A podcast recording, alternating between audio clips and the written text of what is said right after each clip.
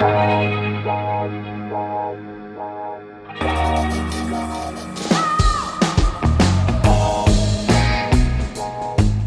à lire, un podcast de Bernard Poirette. Gabi courait sur la digue, son anorak rouge bien visible dans la tempête qui soufflait fort ce soir-là. Son père le suivait à quelques mètres, il n'a même pas eu le temps de lui crier de faire attention, le gamin a tapé du pied contre un anneau d'amarrage et a basculé dans l'eau, dans la mer noire de novembre.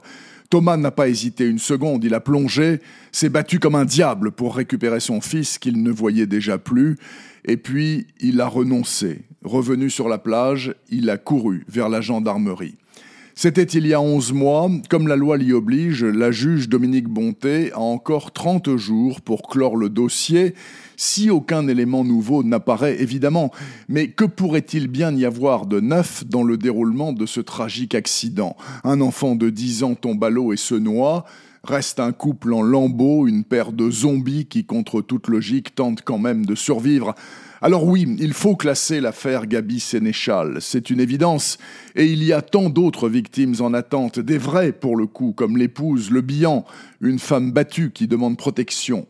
Mais la juge Bonté se méfie des évidences. Alors, elle préfère gratter jusqu'au bout, parce qu'une fois, il y a longtemps, elle a clos trop vite, parce qu'aussi, elle perçoit chez le père une sorte d'éloignement du monde qui lui pose question, et parce que, pour tout dire, elle n'est pas parvenue à se forger une intime conviction.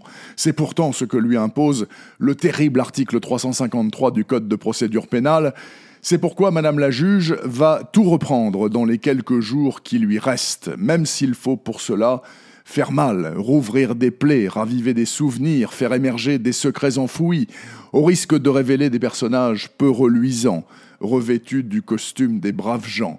C'est son boulot, et elle entend le faire du mieux possible. Ce n'est pas plaisant.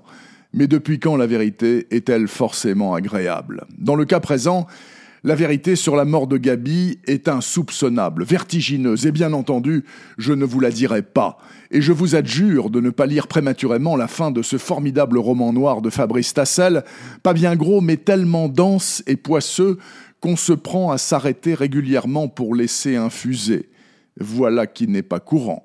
Ça s'appelle On dirait des hommes de Fabrice Tassel. C'est paru en avril à la Manufacture de Livres et j'ose affirmer que ça ferait un film magnifique avec, pourquoi pas, Emmanuel DeVos dans le rôle principal, celui de la juge bonté, acharnée, mais humaine, tellement humaine. Retrouvez le podcast C'est à lire avec Bernard Poirette sur toutes les plateformes de téléchargement. Et rendez-vous sur le site bernardpoirette.fr pour vous abonner à la newsletter et être informé dès qu'un nouvel épisode est publié. Suivez toute l'actualité du podcast C'est à lire sur les pages Facebook et Twitter de Bernard Poirette.